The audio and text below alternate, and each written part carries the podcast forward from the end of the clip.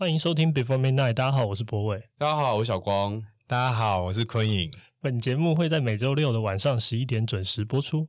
去看白昼之夜吗？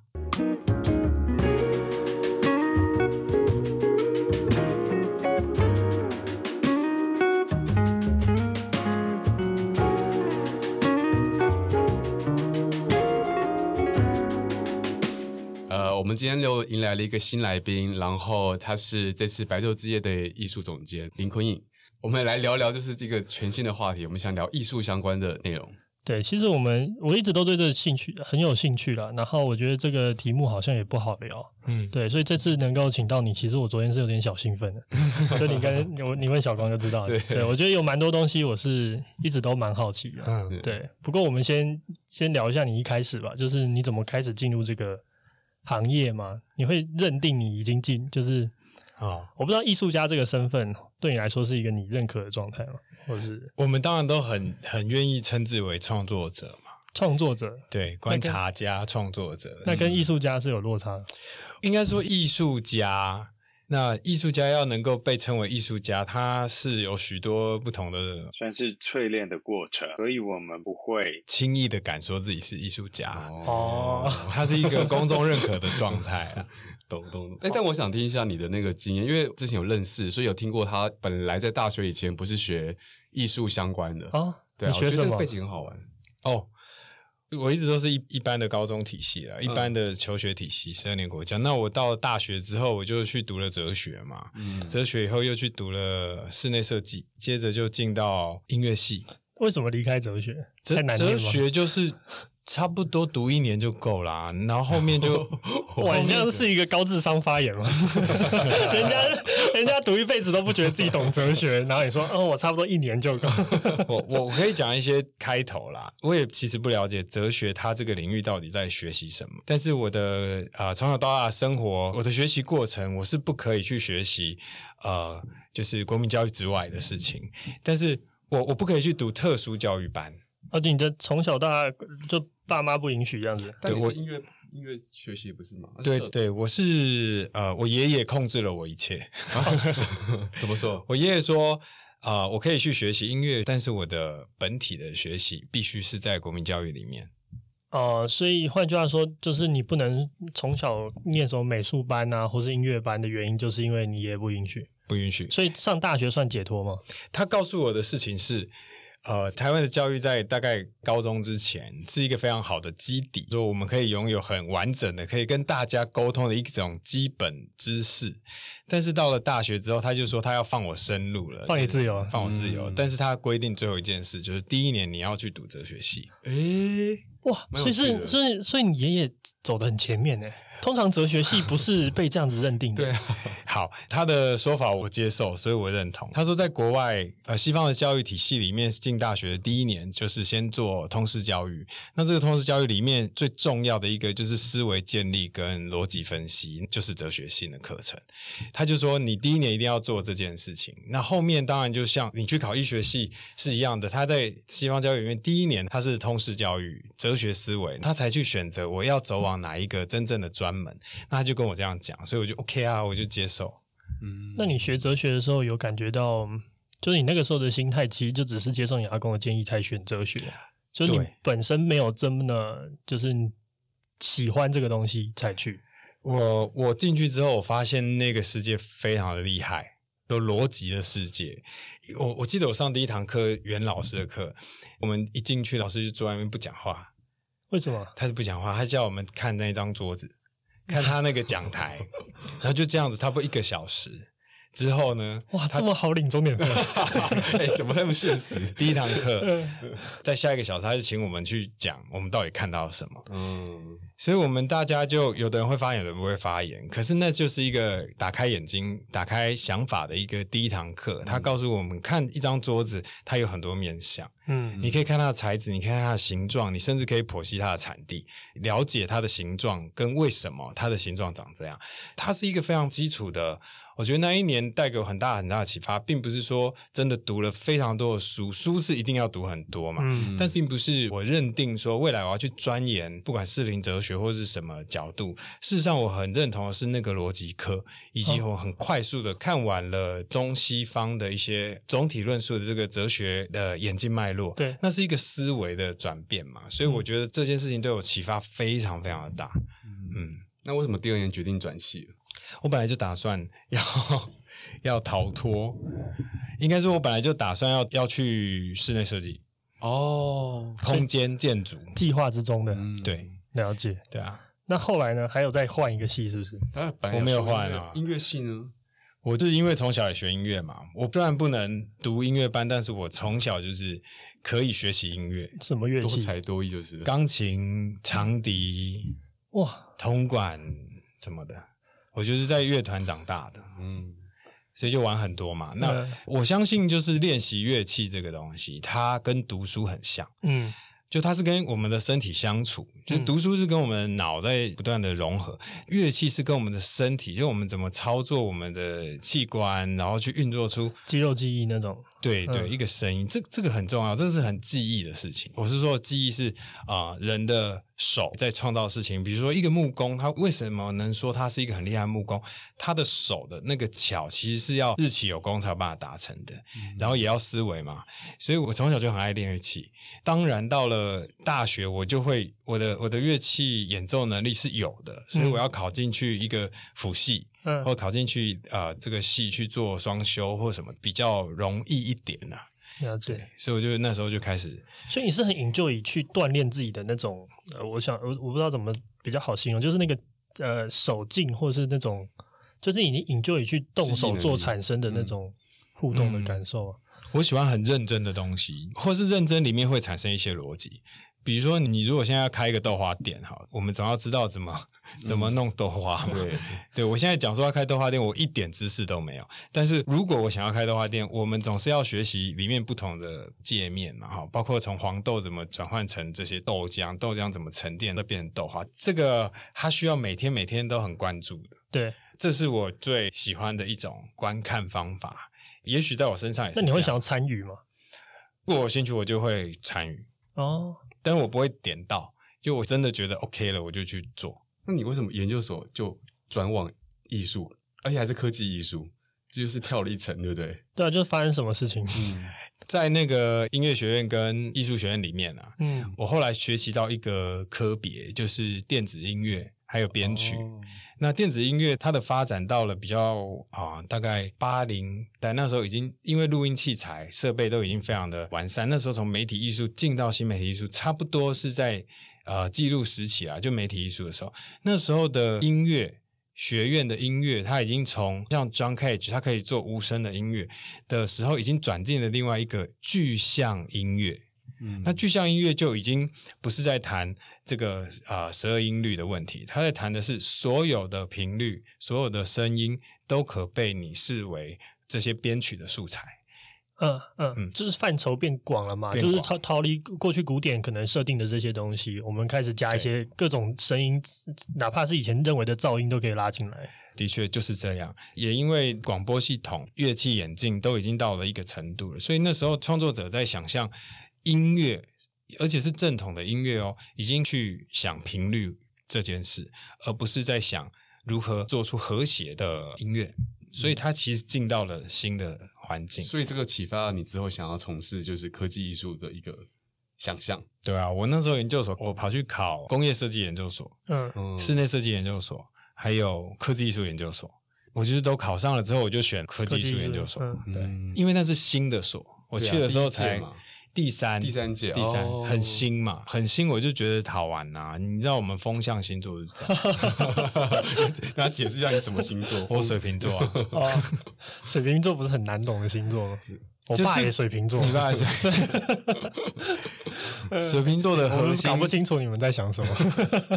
我可以分享给你听啊。水瓶座的核心就是很懒惰，是因为很懒惰，所以会用想法去创造一些逻辑，然后让自己活在里面，可以说服自己这样懒惰是合理的。积极在这里就好，然后其他地方可以懒惰，其他我们用思维解决，然后思考解决。那说洗碗这件事情。水瓶座就会很合理化的告诉你说，嗯、要洗就要这样洗，嗯，不然就你洗。哦，开始，但扪你扪心自问，你说这样洗的方法是为了要让这件事变很复杂，以至于我们只能自己洗吗？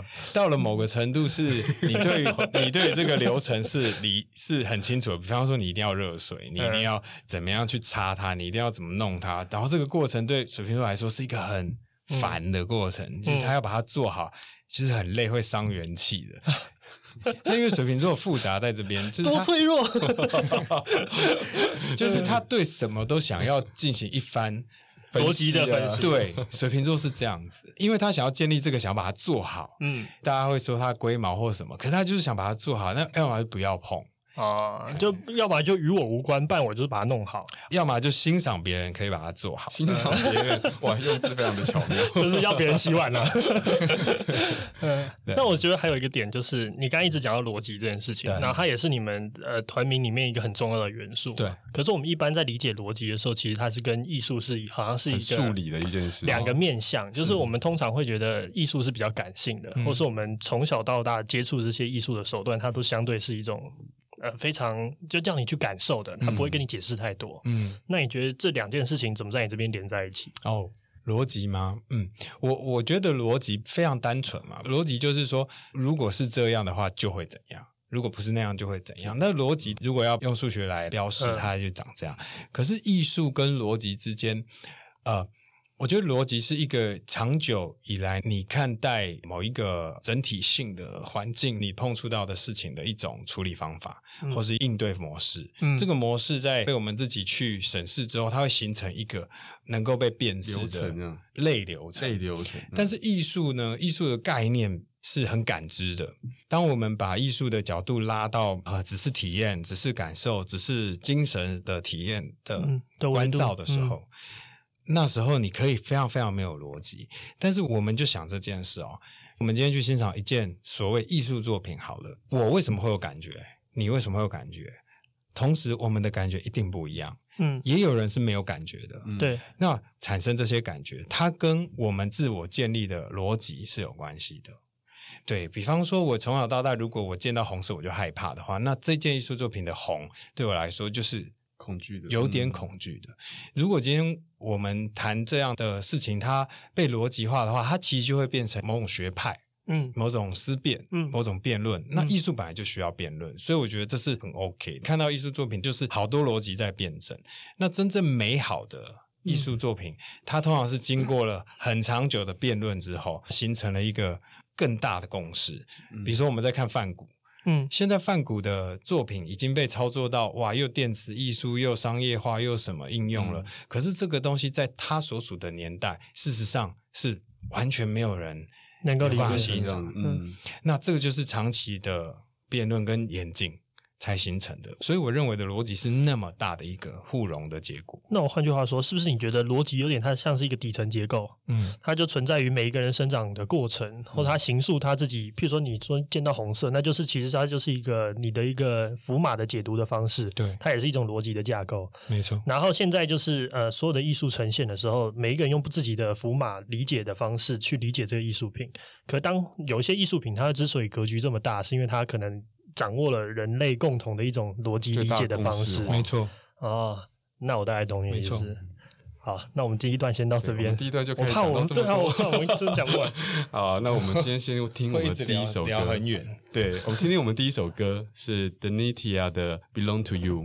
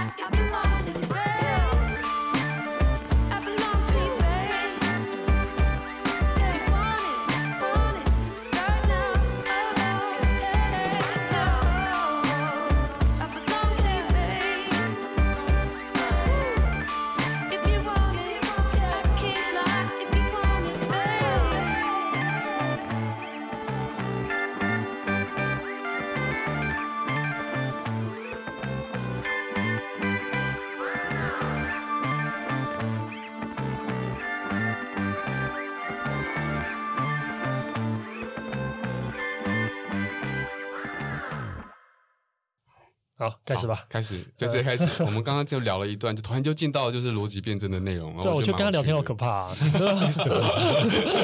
会聊到很多东西。但我觉得啦，我们现在先拉回来，因为啊、呃，大家观众一定都很想了解，说就是啊、呃，林坤颖他在做艺术这条路上，因为我们大家可能都知道啊，四、呃、大运这个、嗯、这个呃圣火，也知道林天花开的声音像那朵花。可是，在最开始的时候，你的作品是以什么样的方式，跟现在的作品方法是一样的吗？相当不同了，但是很想要把一种啊、呃、全全观的事情一直做出来。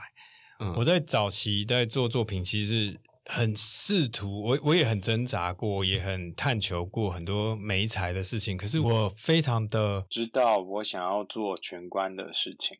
比方说，你有没有带代表性的在？啊、呃，如果说我到最后个人艺术走到二零一零年的时候，其实那时候停在一件作品上，叫《日常的光》。嗯，做《日常的光》的时候，我我是呃去画了一个我记忆中的一个场景，那是真正我生活过的场景。我把它这个平面做成三 D 的环境，把日光整个运算过一次，算它会是日升日落会是什么样的光景这样的光景。嗯、那我再把它，我再画了这幅画，然后把光投回画上面，它同时做了。件事情啊、呃，光为这个世界带来颜色，嗯，带来形象。嗯、但是，呃，一个平面的绘画呢，它其实在谈的就是时间的压缩。嗯，你看画家们在画画，他画的是那个画面的里面，可是他是一笔一笔画，他是一一一一段一段的去把它做出来，勾勒出这个画面。这个感觉本身是共地的，就是所有的。啊、呃，所有的笔画它都是历时完成的，所以你看到这个画面的本身，它是一个时间轴，一个一段时间的累积，而且是一个被压缩在你面前的。嗯、那我把光算回去的时候呢，它就让它就让这个空间被显现成啊，哦、呃，时间波段，对，哦。懂，所以这样的事情，我就还是在追求蛮全观的一个论述。嗯、可是当我进到豪华朗基宫的组成的时候，我、嗯、我们去号召豪华朗基宫组成之后，我觉得这种全观的想象开始转往嗯、呃、更结构性的、更组织性的一种说法。然后我们就来玩所谓的混种艺术、跨域艺术。嗯、然后现在我们喊的比较直接的是共创。嗯，那今年的白昼之夜，我喊的是共识创造，嗯，这样的一个想象，先有共识，再来创造。哦，我懂。嗯，那为什么会关注到？就是他为什么变成是一个人？就为什么会对从个人变成是要把大家拉进来？因为通常我们在就艺术家都是孤独的一匹狼嘛，对对对对，通常都很难跟大家去。聊交流，或是很多东西是很个人的，那你怎么会觉得这件事情应该要这样发生？以前我对一个东西蛮着迷的，就是总谱，就是指挥家，啊、指挥家他要看的是大家的谱，嗯，对，那个总谱里面会把所有的乐器、所有的声部要演奏什么，就用很小的。那个记号记录起来这样的乐谱，就这样横向的一直翻这样子。那我们作为演奏者的时候，我们拿到的是分谱，就是我是哦，比如说我是长笛，我就拿到长笛谱；我是小号，拿到小号谱。嗯、指挥家他们看的那个谱叫总谱，所以它是一个总体诠释的一个。画面，我很着迷于那个东西。嗯、我一阵就是在收集总谱。那总谱里面有一个特性，你可以看得出来，现在谁跟谁，他的和声是在支撑某一个独奏的。啊，懂。它也同时可以显现说，哇，这六个乐器，六种乐器，它同时在演奏一个旋律，演奏的旋律有没有和声，还是它是旋律的同步？我觉得这件事情给我很多阅读上面的乐趣和，细节，对，嗯、很多包括记号，包括包括为什么在小号的记号是它是 forte，但是在长笛里面它是它是微弱的，嗯。它是有一个声学上的概念，可是这个都在作曲家的脑筋里面。哦、那读总谱的指挥家们，他要读懂，他才可以去指，对不对？我很着迷于这件事情，我就觉得说，我自己在那边做做做艺术的过程里面，我们当然会自己训练，就像刚刚讲日期有功。嗯，但是当我们需要跟别人合作的时候，我们直接说。怎么可能不不跟别人合作呢？艺术作品做出来之后，事实上也需要跟画廊合作。嗯，对，甚至我们讲简单一点，需要跟社会性动物嘛。对，对他一定要合作。嗯、那如果要合作，我能不能把这些人通通都视为艺术创作的一环？嗯，比方说一个货运司机，他有没有办法好好的包装，好好的在这个路上不把你的画给给给给弄坏掉？这件事情也需要那个态度，这都是一贯的。那你可以聊一下，因为我觉得你刚刚聊到你们后来合作中有一个很重要的计划，叫就是照顾计划。嗯，对，就啄木鸟计划嘛。嗯，那这个计划它分了好，我记得是三个阶段，然后每个阶段是从呃不同的合作成为艺术的一环出发。那我觉得这个很扣合你现在讲的东西，可以跟大家介绍一下吗？照顾计划的英文名字是。Project Woodpecker 就是啄木鸟计划。那啄木鸟计划的最具象的感觉，就是你看那个啄木鸟在啄那个树嘛，你觉得它好像在吃它嘛？对。但其实它在吃里面的虫。对。所以它大家也称啄木鸟为树木的医生，大概是这个感觉。嗯。我们认定的照顾计划不限美材，不限合作对象，可是我们一定要互惠啊，就是互相帮助到这样子。一定要，嗯。如果是这样去想的话，它的这种交涉型的建构模式就会跑出来。嗯，那照顾计划当然我们不会说什么都是照顾计划里面的一环。嗯，所以像跟台新艺术基金会合作，天气好不好我们都要飞，就是三万七千两百只鸟的小朋友画的彩色鸟聚集成一个，嗯啊、哦，连续动画的这个鸟，这件事情就很容易回馈到我们在谈。台湾的美学教育是不是消失了一阵子？嗯，我们自己的美学教育都被拿去作为国文课、对英文课。我小时候是这样子嘛。嗯，那为了要考高分或者什么的，我们需要挪移这些课。嗯，可是现在当然。不会这样想了，因为我们的感知能力已经不是透过这些，我们才那个年纪就在那边读这些，就是背这些东西，其实是有点累的。对啊，对啊。你如果用一首歌让大家背那个唐诗三百首，就更简单。唐诗本来就是歌啊，嗯，对了，那时候它本来就是歌。我我一直很想问你一个问题，就是呃，在这些合作计划里面中啊，是每一个人都认知到，就是你们的现在所行述的这个观点吗？你是说豪华朗机构吗？对，对嗯，豪华朗机构最开始是我们现在第十年，对不对？嗯、豪华朗机构的前三年，嗯，应该说五年左右是非常以热情赢过理性的。哦，他 就是穷啊，在增加，对，什么都得靠自己这样子，热情赢过理性。为什么是这样？因为前面大家都在做个人创作的过程里训练非常多的功夫，嗯，所以我们在那个时期就是很清楚的觉得我们是有办法 merge 什么的，嗯，这个 merge 又没有实证，还没有真正做出东西嘛，所以热情一定大于理性。到了台电二零一五、二零一六那时候，跟台电合作的那个啊。呃公共艺术改造计划，那整个计划里面，我们就体会到一种组织特性。嗯，计划啦到落实，这中间那是有法规限制的。有有时候我们还是会回头批评说这个，哎，这个标书怎么样怎么样？但其实事实上，我们有没有办法符合它？这还是我们在观看自己有没有能力的这个部分。所以那时候热情开始被梳理了。OK，哦，因为热情其实很容易受挫。嗯嗯，但但是有足够的热情，你就是会。会就是从盯久一点这样子，可以盯久一点。嗯，刚好我们团队就两种人，两个水瓶座，两个狮子座。哇，等下我想一下，这会发生什么事？你想想看，狮子座应该会对水瓶座很不爽吧？我们的不爽都用一种方式来解决，嗯，就是调频。嗯哼，调频。调频什么？调频乐的那个调频，调频道。哇，你真的是所有比喻都是用乐器跟音乐，音乐，频率是一个就是大家如果频率调对了，你就听到这个广播，对不对？对对对，对嘛？那没有调对就叽叽喳喳的嘛。嗯、如果我们现在愿意让自己叽叽喳喳的话，那就不要调对。那如果想要走在同调上面，我们就调对，大家清楚一点。嗯，调频是一个很很 open 的事情，嗯、也蛮血淋淋的。嗯，在调频的过程都会讲黑暗面的事情。嗯嗯，然后要去承认。不是那么简单，还蛮健康的哦，就是也不容易耶，老实说，对啊，蛮难的，应该也会不小心受伤。对啊，受伤怎么办？嗯，只要一调频都会稍微受伤，所以所以调完频大家会放个假之类的。我们的方法是说，现在在处理很多东西的过程当中，我们一定有自己的看法跟自己的做法。嗯，这个看法跟做法，在我们还没调频之前。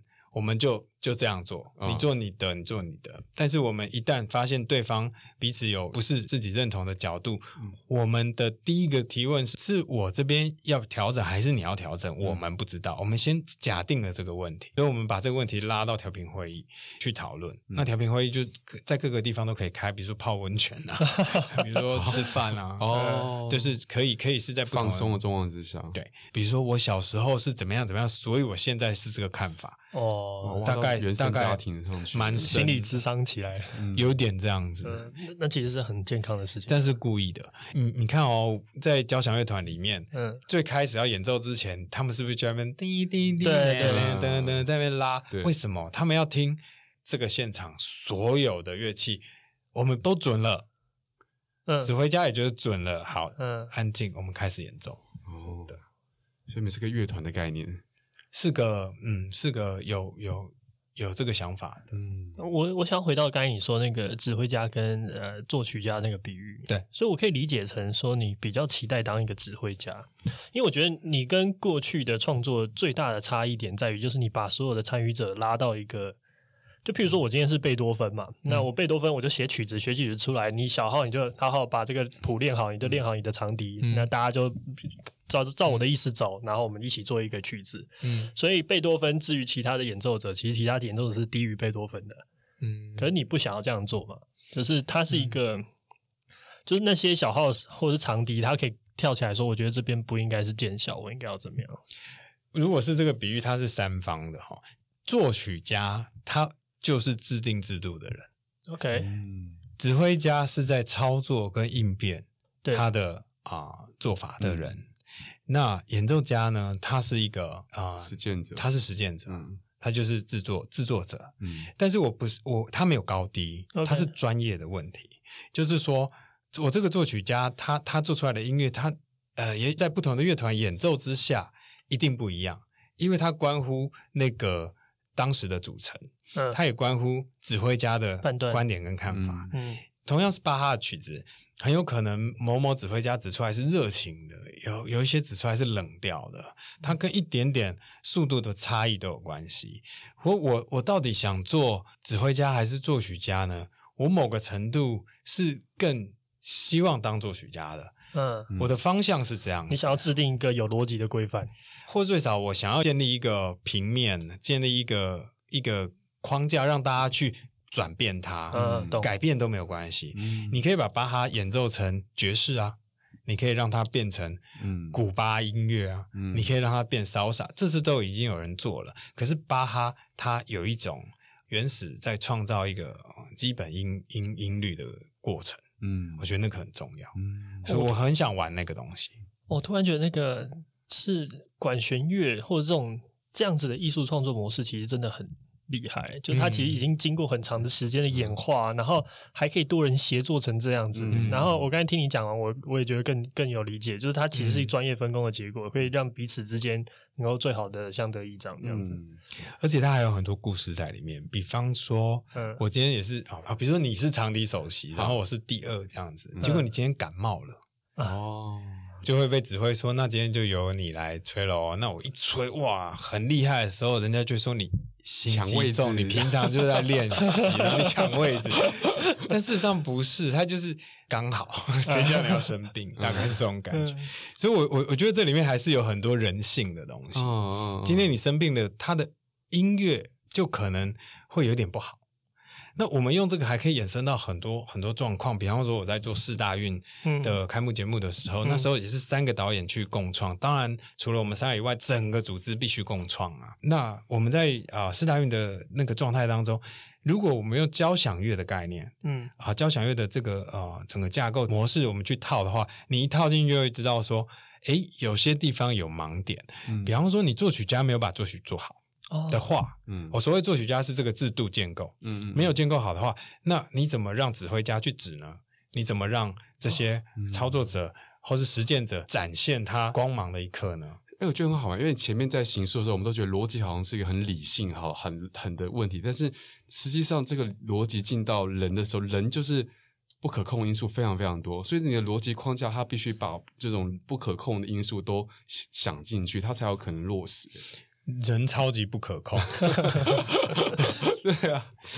但你不常常觉得你想玩一盘，结果结果事情的荒腔走板程度还是远远超越你的想象。不会啊，一身为一个好的作曲家就不会让这件事情发生啊。制定一个好的制度的话，就不会是。应该是说，我觉得大家还是我后来用了一个方法，嗯，也是从交响乐或音乐的角度来看，嗯，一首流行歌多长时间？你觉得三分半是三四分钟吧？对吗？嗯，那所有的事情在一个演奏的过程，其实五分钟。就差不多结束了。嗯，长的曲子十分钟，再长就好。嗯、我们用一段时间来观看，就好像你看啊一部电影这样子。嗯，我们看一部电影，我们可能比如说《恋夏五百日》，我突然想到这个。嗯，他，他在那个《恋夏五百日》前一阵子十周年了，十周年了，继续继续。他就是在一个起承转合里面，他拉回了哦，最后他的女朋友不是 Summer 是 Autumn，嗯，对不对？这在这个两个小时里面，它就是一段时间。这段时间。谁可以一起来跟你一起创造这件事情？就像我们今天三个坐在这边聊天的这种，我们三个在创造这一段一小时的内容。嗯、那我们有一个对象，对象其实就是观众。观众是最大的群体，他很复杂，他他用什么观点加入我们很难讨论，嗯、但是可以趋向是这样。可是我们三个一起讲、一起唱这首歌的这件事情，是只有我们三个才办得到。它是机遇的结果，哦、就就是说。我知道这就是一小时，一小时把它把它表演完成。对啊，嗯、就是这样，把它创造完成。我可以感受你浪漫的部分在这边。我最浪漫就是对，对，对，对，我我有感觉到，对。而且我跟每个人大概就很能够用这个角度。我之前也惹毛过一些人，怎么说？怎么说？就是我，因为我太有这种。啊，一个一一段时间的概念，我没有续集的概念。其实、oh. 我觉得，哇，四大运大概就是一个啊，到八月十九号，大家好聚好散，就这样的。所以我都会，我就跟那个，我一开始跟另外两位导演就说，我跟你讲，我们现在要信心喊话，我们到八月十九号之前，我们都是一家人。真的很不得体，然 后他说啊，之后就不是了吗？对的，对。后后来后后来事情过了之后，我们去吃饭，然后就是若涵导演，他就跟我讲说，其实你那时候讲那句话，我是有就是 想说坏，想说何必这样？对，但我的感觉就是，我们把这首曲子好好演完，嗯、它它历时八个月，它历时一年。我们把它演完，演完之后你赶快，你想要去英国玩，你想要去展开你下一个乐章，你就就赶快去。这样，我也是这样子。嗯，我我我我觉得这个你这呃这个用曲子去做比喻的这件事情，我觉得我今天真的蛮蛮喜欢这个东西，嗯、就是它好像真的可以诠释很多协作，而且它可以面临很复杂的协作都可以诠释。嗯，就是这件事情真的是，而且你很容易可以从里面找到逃脱的机会。你这个水瓶座的水瓶座的个性又出来了。比如说，比如说我们现在去运动，对吗？对。那你运动，我们都知道我们的身体的肌力、耐力其实是必须做循环式的。比如说啊，做一轮那个推举，然后就要休息一下再做嘛，对不对？因为我们有肌力实体的限制。嗯。可是当我们在做它的时候，我们只要知道说，反正我最终就是。一轮推十五下，我推三轮结束了。对，我我就不用再做这这个，我下下个礼拜才要再做。嗯，所以这件事情就变成一个很鲜色、鲜艳的一个东西，嗯、它会很快的在你心中建立。所以你再怎么累，你就知道它会结束。哦、嗯，也是因为知道它会结束，我会蛮珍惜那个结束。比方说，我们在好网监的工作里面，有时候会出现那种很大量的加工，嗯，对，加工跟组装，对，可是那个都不痛苦，那个最舒服了，啊、因为所有的零件都已经被设计完成，然后加工完成，来到你的面前，我们就像这样聊天哦，边组装，跟那个加工厂一样，就边组装，然后组装，哇，组完了，嗯，我们可能要组一千个，嗯，可是组到第九百个的时候，我内心会有点惆怅、难过，就哇，要没了。就像我刚刚说那个啊、呃，艺术作品做出来那一刻已经交给观众了，所以我我就会心里就会觉得说哇，要没了，要没了。所以你是更享受那个过创作过程的，非常非常享受。嗯，好了，我们今天听我们今天的第二首歌，我觉得今天可以聊非常非常多。对，第二首歌是 Jenny Packing 的 Side Road。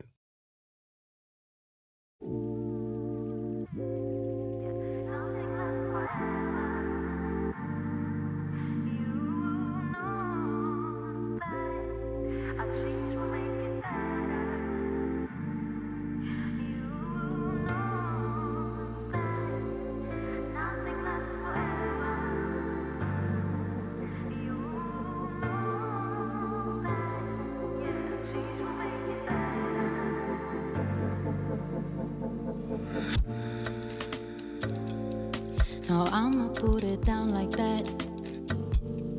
I'm leaving, I ain't coming back. You don't like the way I act anyway. You really don't have to react. Don't try to change my mind, in fact. Honey, I've already packed all my stuff.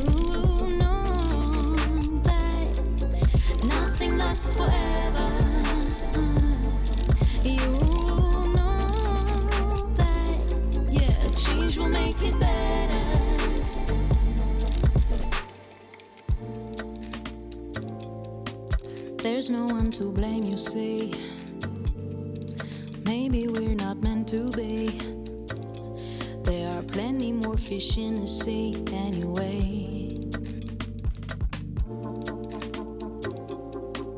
Every day's a different thing. So I'm not into wedding rings.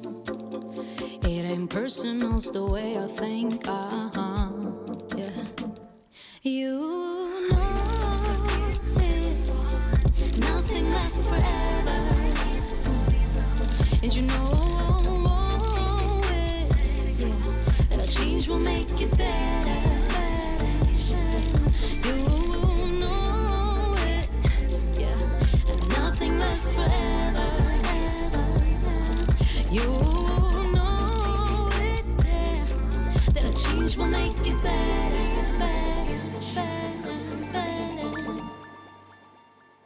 刚刚收听的是 Jenny Packing 的 Side Road。好，我们继续进到。对啊，我觉得真的是。哎，我先讲一下，就是啊、呃，因为这次林坤颖他负责的是白昼之夜的艺术艺术总监。那我们很想听听，就是呃，坤颖怎么会从就是个人艺术家团队，那现在又进入到艺术总监，他要管的可能是呃，不是自己团队以外的人，还有各式各样的不同的创作者，累吧？对，直观想就是累到爆。会想要这样子从事这样的角色呢？我我觉得从艺术家跳到艺术总监，他还是在还蛮有趣的啊。就是首先我要被认同为我可以做艺术总监，对吗？嗯、那艺术总监的特质是什么？除了可以选择结构，然后有有有美学的建构力，好，这几个是重要的。另外一个叫做。啊，筹划跟组织管理能力要被看见。嗯、我觉得，呃，能够被委员选出来担任这个角色，他有这些任务在。嗯，那当然，一夜十二小时密集的把当代艺术放置到一个城市创新的啊、呃、政策上面去看。所以今年会在南港。嗯，那我来我来看这件事情，当然又会回到我刚刚说的，是一个。算是一个艺术计划的概念，哦、嗯，所以我做的当然就是一个谱面的事情。我把南港的框架在地里面定调好了，然后在这个我还不未知的这个定定锚点的地方，我去了解它的历史历史跟演进，嗯、透过这个长出了一系列的锚点氛围。嗯、所以我会说，这次的七大区，第一区是众生，第二区是躁动，第三区是梦游，第四区是光论、嗯、兵工厂、再生、永续。这七区我定出来的氛围是这样，可是我没有要告诉大家，我只把它在内化的结构里面告诉了艺术小组。嗯，就是视觉总监、表演总监，那再由选件的过程呢，用这些定调去符合场域，长出一系列的艺术家名单。嗯。就不是好朋友名单哦，叫艺术家名单。然后、嗯嗯、我们该放在哪里，就开始有点像沙盘推演。这时候也牵涉到很务实的事情，包括到底有多少资金，到底有多少时间啊、嗯呃？大型的作品跟中型、小型的作品，我们如何取舍？这就是在作曲了。嗯、我跟大家一起作曲了。嗯、等我们真的选完了，也一定有备案。那我问。A 艺术家，A 艺术家不一定有空哦，不一定有时间哦，嗯嗯嗯、不一定预算是合理的哦。对那这时候我们就可能要动用好几种关系嘛，比如说动之以情，诱之以利，什么 过之以势这样子。那我开玩笑的，就最最重要的是他们对白昼之夜有没有认同，这是第一个。再来，他们知不知道这一次的的建构方法是这样？嗯、所以。截至目前为止，我们安排的整个过程大概就是长这样，所以我还是在，我还是觉得我在作曲，我还是觉得我在从事一个蛮艺术的的的事情。嗯，但是复杂度变高了。对，复杂度变，只是藏在这个艺术筹划的背后，它有一个比较深的，叫做啊、呃，其实大家可能不一定会看到我的那一种组织能力，嗯嗯，跟管理能力，嗯嗯、这这几个大在在我的表象上，它不是外显的，嗯。但是只要跟我工作的过程当中，可以稍微理解到，对一个作曲家，事实上他他也会有理性的部分，对，也非常理性嘛，对。嗯，我我觉得我我也想要知道一个东西，就是现在今今天找来这么多艺术种类，就是、嗯、呃，我自己在观看艺术的时候，我会做一些小的分野。那其实我我算一个门外汉嘛，然后我觉得对我来说，艺术分成两个类型，一个类型就是一种感知共感的。譬如说他，他用透过一个艺术的表达手段，让你同时感受到你曾经感受过的一种情绪，或是一种心心境。另外一种就是，我可能透过这个艺术，我想要表达一种议题，或是一种视野。那我第一个可能想要问你，就是对你来说，艺术有没有其他以外的分类，或是对你来说有没有什么，在他所要表达这件事情上面有没有其他的可能性？嗯，我我一直觉得。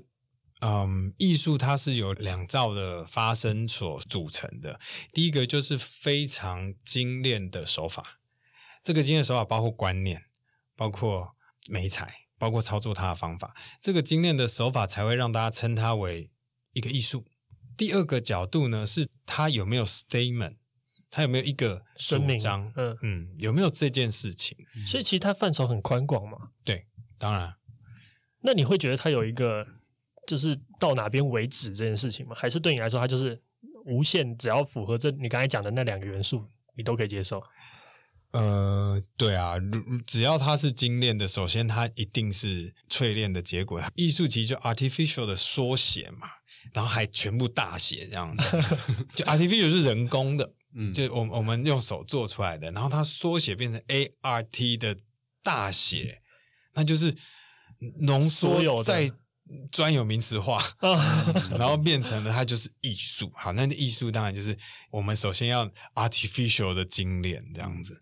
所以当我可以折纸折到精炼的时候，它就进到一种艺术范畴。是啊，你刚刚提到的那个界面，因为它已经做到非常的呃出神入化，它让你感受上被勾勒了。嗯，就是哇这么厉害哇，或者说这么这么进去。嗯、对，那另外一个角度就是 statement 的部分。我刚刚提折纸艺术，折折折折折折到某个程度，它就是一个非常厉害的折纸家的时候，它并没有办法呃让大家持续的有切入点去关注你为什么要做做折纸。嗯，那时候它就会变成工艺家，嗯、或是一个高深的工艺师，什么艺派这样子的事情。嗯、但是它是工艺艺别导向，从另外一个角度来看，呃，切进来我说的那个，只要没有 statement，这个艺术作品它的切入角。就会少掉一个让大家醒思的部分，你只会看到的是一个技艺高超，嗯，高人一等，嗯，才华，嗯，这些都有，嗯，可是 statement 一进来，你就知道，那我可以我可以理解为什么你一开始不敢说自己是艺术家，因为其实那个那个 statement 有没有，或是有没有被大家有没有关注到这个判断标准不在你身上，或是你不能说这件事情发生。哦，对，所以你可以最多你可以告诉大家你是一个很好的工艺家，或是技术、呃、技术创作者。对对，这这这是 maximum，就是到底能不能被称呼成为一个艺术家，其实是来自于外在的眼光。对啊，你实实际上。操作媒材的高深是很容易达到的。嗯、我我所以要我这样太轻蔑了，不是？有练习的过程就有机会做到的。没错，还有发现，没错，就是我们只要透过日期有功，对，哦，把那个把那个知识变成品味，那你就是真的很厉害。嗯、对，可是有没有 statement 这件事情跟人生的体会有关系？嗯，如果机遇啊。呃，机遇，然后有没有沉淀？你你真的感受到，呃，嗯、这个环境它真的对小农们不公平。嗯，那这时候我要讲出一个 statement，像黄柏志他的作品，嗯、哦，柠檬树什么，嗯、他的 statement 在哪里？嗯，这件事情可以让他把一堆柠檬摆在展场现场，或是把一堆啊、呃、一一堆工作服摆在现场的时候，他可以成为艺术作品。这件事情是这样来的。那、嗯啊、我问你一个严苛一点的，严苛，严严苛，严苛，就是有一种论调，就是在讲说，今天你与其花钱去做一个艺术作品，嗯、你还不如把这钱直接补助小农，或者直直接做一个平权的这种。嗯，就是我想这个问题背后的意思是，嗯、到底艺术在服务什么？就是那个服务的东西有比我直接把这些钱拿去做任何公益，你在意的议题还重要吗？嗯，就是你你会怎么面对这样子的质问？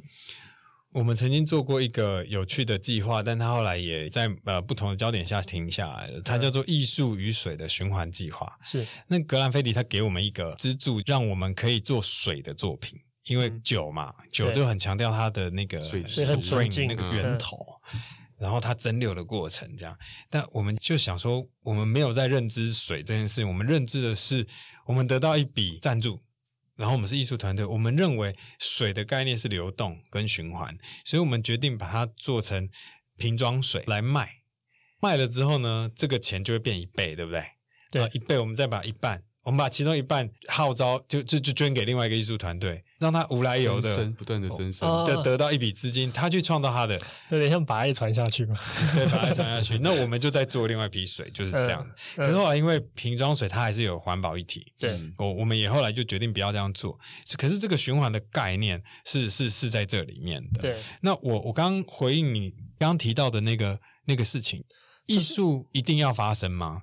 对，就是难道如果你这么在意这个议题，我们不是把，比如说你做作品的，对你你去做一个，对，艺术就是一个感知的途径。当我们看艺术的时候，我们其实不会管背后理性的架构，直到我们有感觉，我们才会理解那个背后的东西。对。或是我们理解那事情以后，我们有感觉。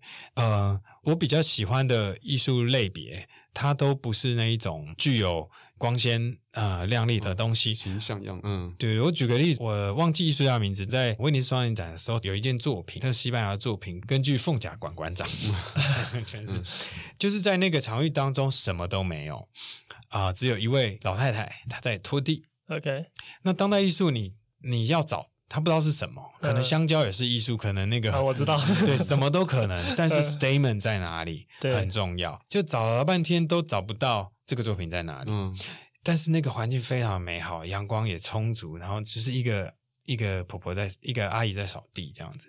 后来找了半天都找不到。走到外面的时候，发现那外面有一个说明墙。嗯，然后说明墙就是说明西班牙常常发生内战，内战通常就在一个河口的地方，在这个河口，因为死伤很多，所以受难者的家属呢就必须去收尸。嗯、那这位艺术家他就带着这些受难者的家属去去收尸，然后把当把那个河流上面的河岸上面的血水，嗯、或是污泥收成一桶一桶的回去，然后把它细细的净化蒸馏。再造变成纯的水，嗯，这个水呢，在展览的现场，他把它放在那个空气喷雾机里面，每十分钟它就会真的。喷一次，所以我们根本就，就不太可能观看，呃、嗯，我们根本就在作品里面，对，嗯嗯。嗯，然后那个在拖地的婆婆其实就是受害者家属之一。他在清洁这些微微的这些污水在地上，诸如此类的作品呢，非常的多。我每次听到我都好震撼。哦，确实，我现在也蛮震撼。他他在把事件拉回你身上。那为什么我们要做这个？我们难道有办法？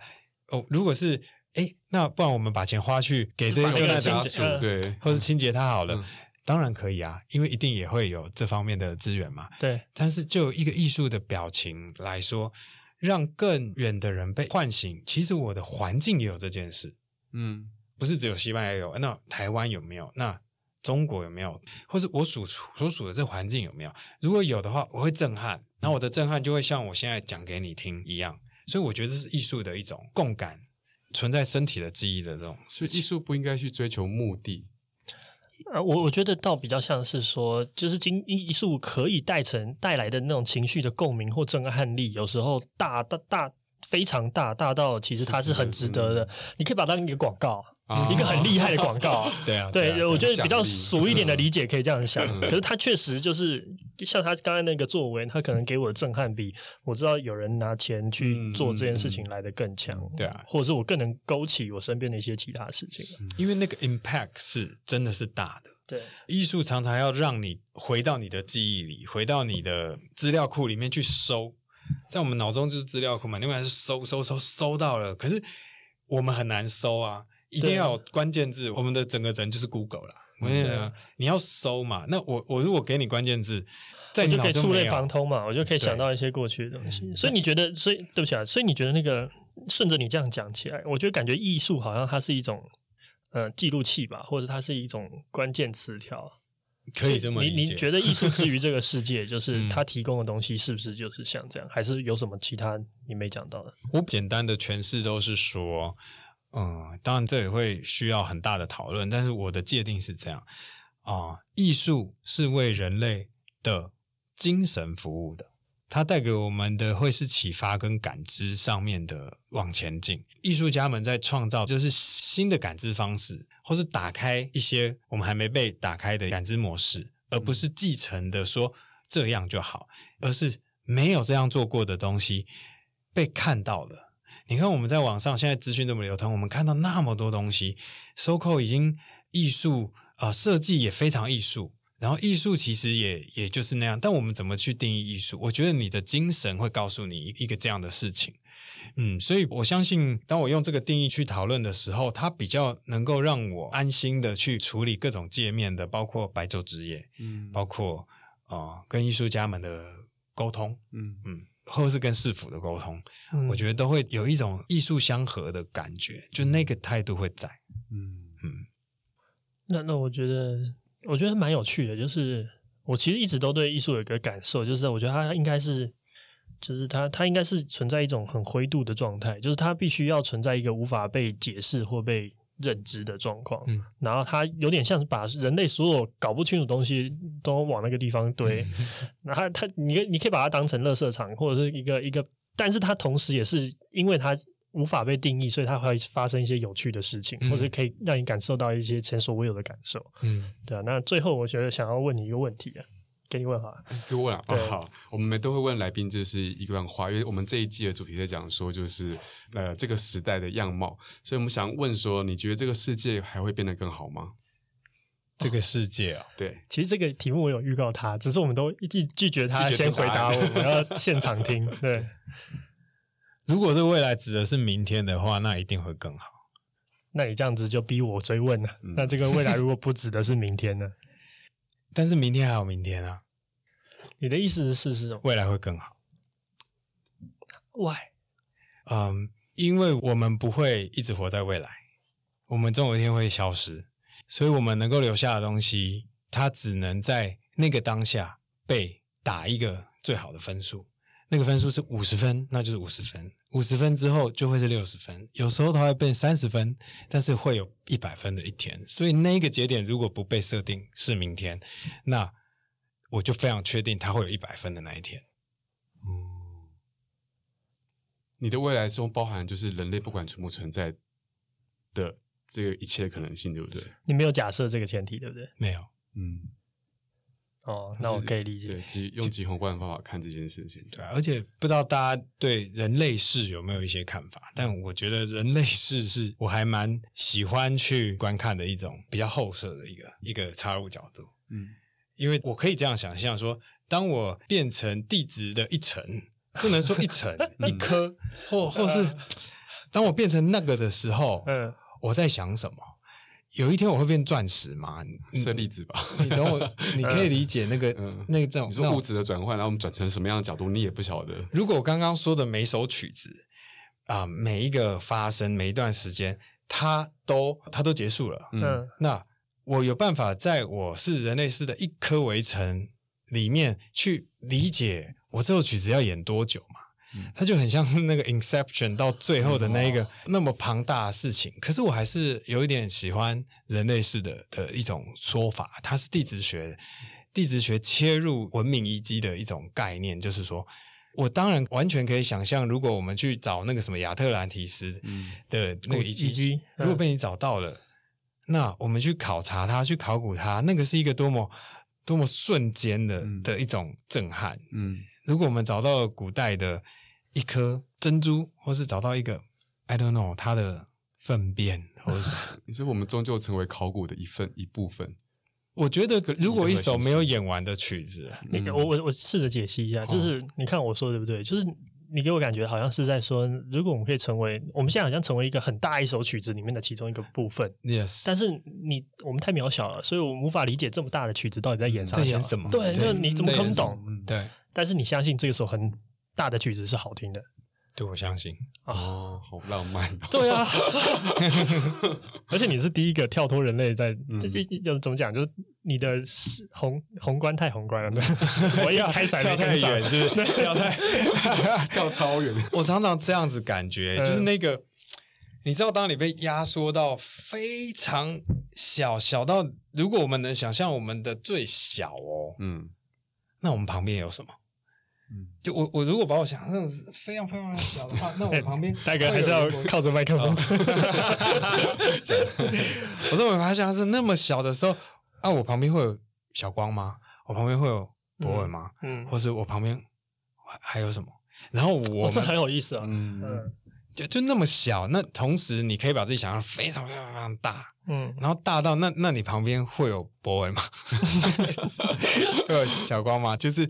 我不断想这些事情的时候啊，嗯，我我就轻松了，嗯，我就懒惰，然后逃脱了。我觉得我们再邀你来一集好不好？可是下一次就不要防你，我们就讨论一起讨论事情就好。讨论事情，就是我我昨天才在跟小光在讨论永生这件事情。我永生就是一个拉到很大的维度嘛，就是永远啊啊！今天就先不细讲，先介绍最后一首歌。好，我们大家期待。如果很想要听第二集的话，欢迎来信来这边索 索取第二集的可能性哦。那我们先听今天最后一首歌，是来自韩国华裔韩裔的歌手 Shara Kwan 的 Typical。